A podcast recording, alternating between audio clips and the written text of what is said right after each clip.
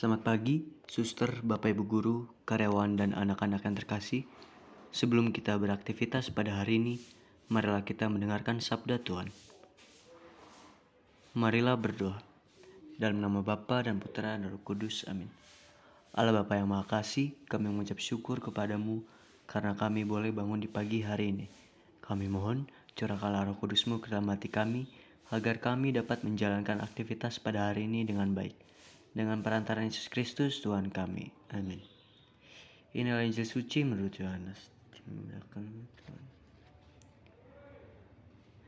Kemudian Yesus menampakkan diri lagi kepada murid-muridnya di pantai danau Tiberias. Dan ia menampakkan diri sebagai berikut.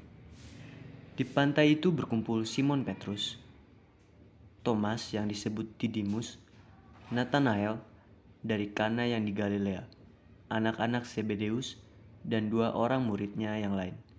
Kata Simon Petrus kepada mereka, Aku pergi menangkap ikan. Kata mereka kepadanya, Kami pergi juga dengan engkau.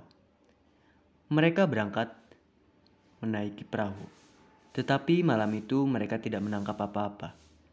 Ketika hari mulai siang, Yesus berdiri di pantai. Akan tetapi murid-murid itu tidak tahu bahwa itu adalah Yesus. Kata Yesus kepada mereka, Hai anak-anak, adakah kamu mempunyai lauk pauk? Jawab mereka, tidak ada. Maka kata Yesus kepada mereka, tebarkanlah jalamu di sebelah kanan perahu, maka akan kamu peroleh. Lalu mereka menebarkannya dan mereka tidak dapat menariknya lagi karena banyaknya ikan. Maka murid yang dikasihi Yesus itu berkata kepada Petrus, "Itu Tuhan." Ketika Petrus mendengar bahwa itu adalah Tuhan, maka ia mengenakan pakaiannya, sebab ia tidak berpakaian, lalu terjun ke dalam danau. Murid-murid yang lain datang dengan perahu karena mereka tidak jauh dari darat, hanya kira-kira 200 hasta saja, dan mereka menghela jala yang penuh ikan itu. Ketika mereka tiba di darat, mereka melihat api arang dan di atasnya ikan dan roti. Kata Yesus kepada mereka, "Bawalah beberapa ikan yang baru kamu tangkap itu." Simon Petrus naik ke perahu, lalu menghela jala itu ke darat, penuh ikan-ikan besar. 153 ekor banyaknya, dan sungguh pun sebanyak itu, jala itu tidak koyak. Kata Yesus kepada mereka, "Marilah dan sarapanlah." Tidak ada di antara murid-murid itu yang berani bertanya kepadanya, "Siapakah engkau?" Sebab mereka tahu bahwa Ia adalah Tuhan. Yesus maju ke depan, mengambil roti dan memberikannya kepada mereka. Demikian juga ikan itu. Itulah ketiga kalinya Yesus menampakkan diri kepada murid-muridnya sesudah ia bangkit dari antara orang mati. Demikianlah Injil Tuhan. Terpujilah Kristus. Selamat pagi, suster, bapak ibu guru, karyawan, dan anak-anak yang terkasih.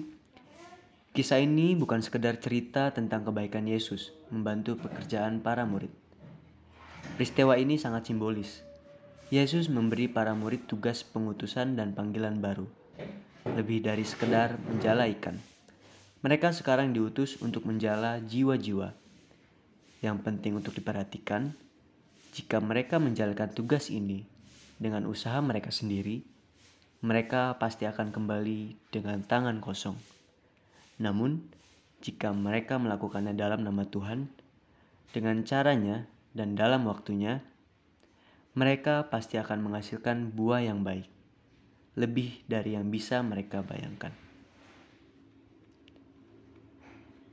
Semoga renungan singkat ini dapat menguatkan iman kita. Amin. Marilah berdoa.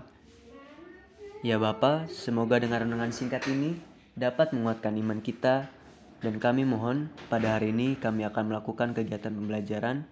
Semoga pembelajaran kita pada hari ini dapat berjalan dengan lancar. Dengan pengantaran Kristus Tuhan kami yang hidup dan berkuasa kini dan sepanjang masa. Amin. Dalam nama Bapa dan Putra dan Kudus. Amin.